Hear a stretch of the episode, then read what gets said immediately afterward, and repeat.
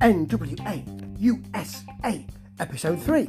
And episode 2 was better than episode 1 even. I thought we were going to go on a bit of a tear. Episode 3 isn't so good. Still looks bright, still looks light. It's got 30 it's a 30 minute show. They pack a lot in. I want to know about quite a lot that's happening, but this week they just chose some stuff which wasn't as interesting as I thought it might be. First of all, we get May Valentine interviewing Colby Corino and the uh, their, their friends, the, his friends, the Fixers. May saying, It's never a pleasure to interview Colby Corino, but I have to do it. That's great. Colby Corino's comments about C.W. Anderson aren't as great. They're standard wrestling stuff. Austin Idol's got the same shirt on as last week. It's kind of a brightly coloured, shiny thing. Maybe they recorded immediately after last week's episode, but for goodness sake, change your shirt, mate. You only bought one, or are you wearing the same one? It doesn't look good. Ricky and Kerry Morton, his son, are next. Kerry's overexcited, but then he's always wanted to wrestle for the NWA, and he will later on. And it won't be all that brilliant. Okay, now they're going to pick up Markova, Natalia Markova, who is sold as a big killer women's wrestler, and so is Kamille, which is why when she's faced with that by May Valentine, she walks away. Now she's fighting Kenzie Paige this week, Markova.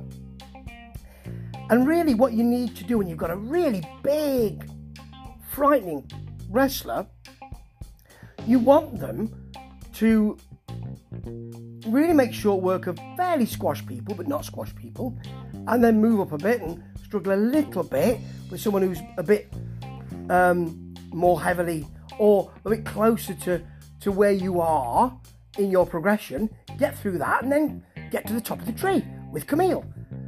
What they do is, I mean, they, they do two things here. Kenzie Paige is a good wrestler and has been doing this for years, and they are more equally matched. But what you don't get is any sense that Markova is dominating in any way. I mean, she could have won, but by but by a hair's breadth, and that would have worked. What you also get is this being a setup for another angle, which I'm not keen on. You're either selling Markova as a killer women's wrestler in your roster, or you're not. Now, early on, Markova just avoided Kenzie Paige and looked at the audience and said, "Hey, great, eh? That's really nice." She hits a cutter for a two count, spinning kick in the corner, which is really nice. She connects very well. And then Paige thinks I've had enough of this, hits some ground and pound. Markova thinks, oh, it's like that, is it? She hits some ground and pound. I think it's Joe Galli on the commentary uses the phrase cat fight, which we don't want because why would you use that? You know, men can do this sort of thing. You're not calling that cat fight, are you? The ref calls for a DQ. Don't do that. They're, very, they're being physical, they're fighting. If you want to, separate it and start the match again. Don't have a DQ. It's almost as if, well, this is not really a wrestling match and they can't keep their they can't keep their emotions under control, these women. It feels like that to me. It may not be, but it feels like that. And who's this? Tim Storm coming in. Why does your general manager need to come in to separate two fighters who are getting physical? He wouldn't do that with the blokes, would he? Not only that, it's an angle really, because that brings out Raven, who says something to him at ringside, we don't know what. They're surmising on commentary, and we go to a break. I said last week in Sports Obsessive that I would like to see a more buttoned up Tim Storm versus a less buttoned up Raven for the GM title. That'd be great. I'd like to watch that, but not like this. Don't tack it onto a women's match. Don't use the women's match to add the angle. And don't show us that nothing has really been said. It was a botched angle, this, and a botched segment. Okay, on to Jamie Stanley versus Kerry Morton. His father is at ringside, he's doing all the oohs and ahs, which is good. What you get here is Jamie Stanley's partner, by the way, in Rude Dudes, is wrestling in Mexico, which is a, quite a nice little a nice little check back to, well, he's wrestling in Mexico or he's in Puerto Rico at the moment, which just means he can't be here. It's not here. It was used a lot in the 80s and it's really nice to see that again. However, quite a lot of other 80s stuff is apparent in this match, and that's not really. It's not as enjoyable, to be honest. Let me take you through it. There's an arm lock earlier on by Kerry Morton, a shoulder barge by Jamie Stanley, slam and elbow drop. So far, so 80s. Morton then rolls him up. Then he hits a backslide for another near two, near, near two count. Stanley has to go to the eyes. Then it's a fall away slam. There's a sunset flip from Morton.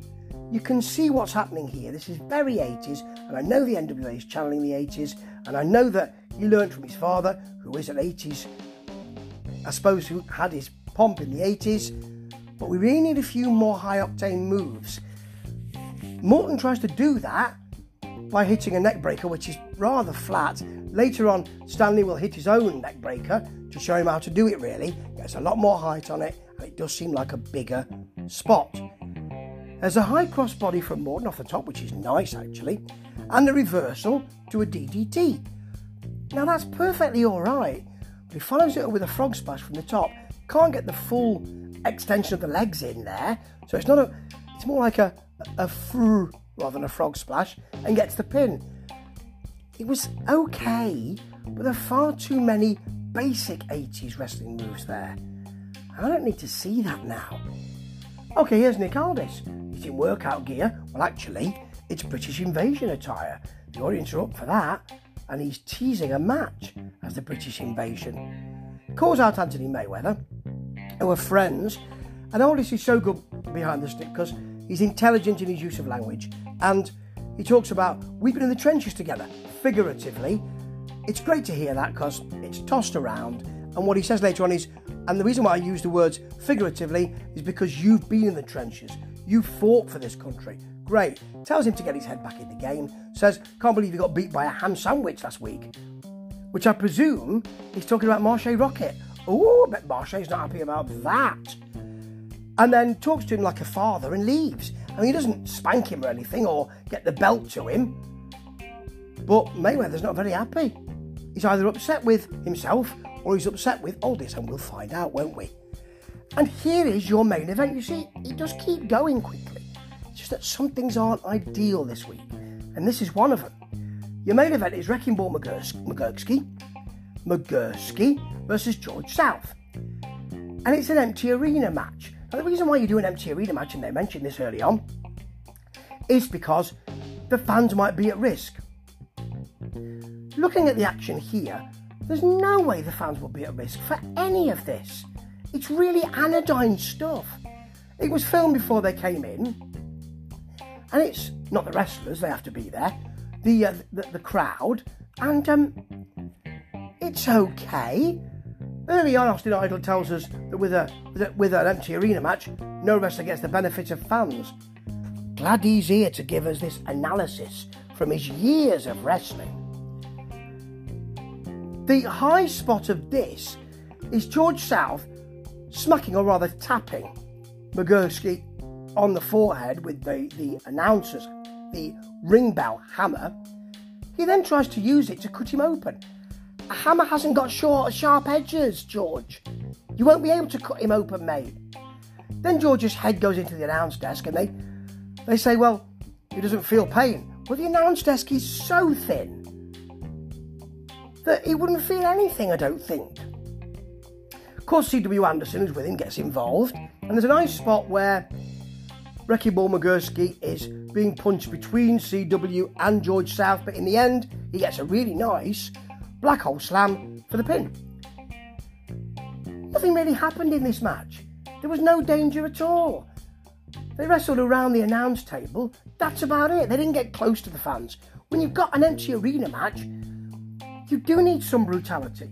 You do need something that's been festering for, for weeks, for months, for years. This has been festering, it seems, for about six days. Oh, I don't know, it just didn't seem like it was anything important. And that's a shame. And this week's episode of NWA USA didn't seem fantastically important either. Some of the stuff they chose didn't really work very well. And I hope this is a blip because I really want it to succeed. It should do, and I hope they're back next week with something a little better. Ta ta.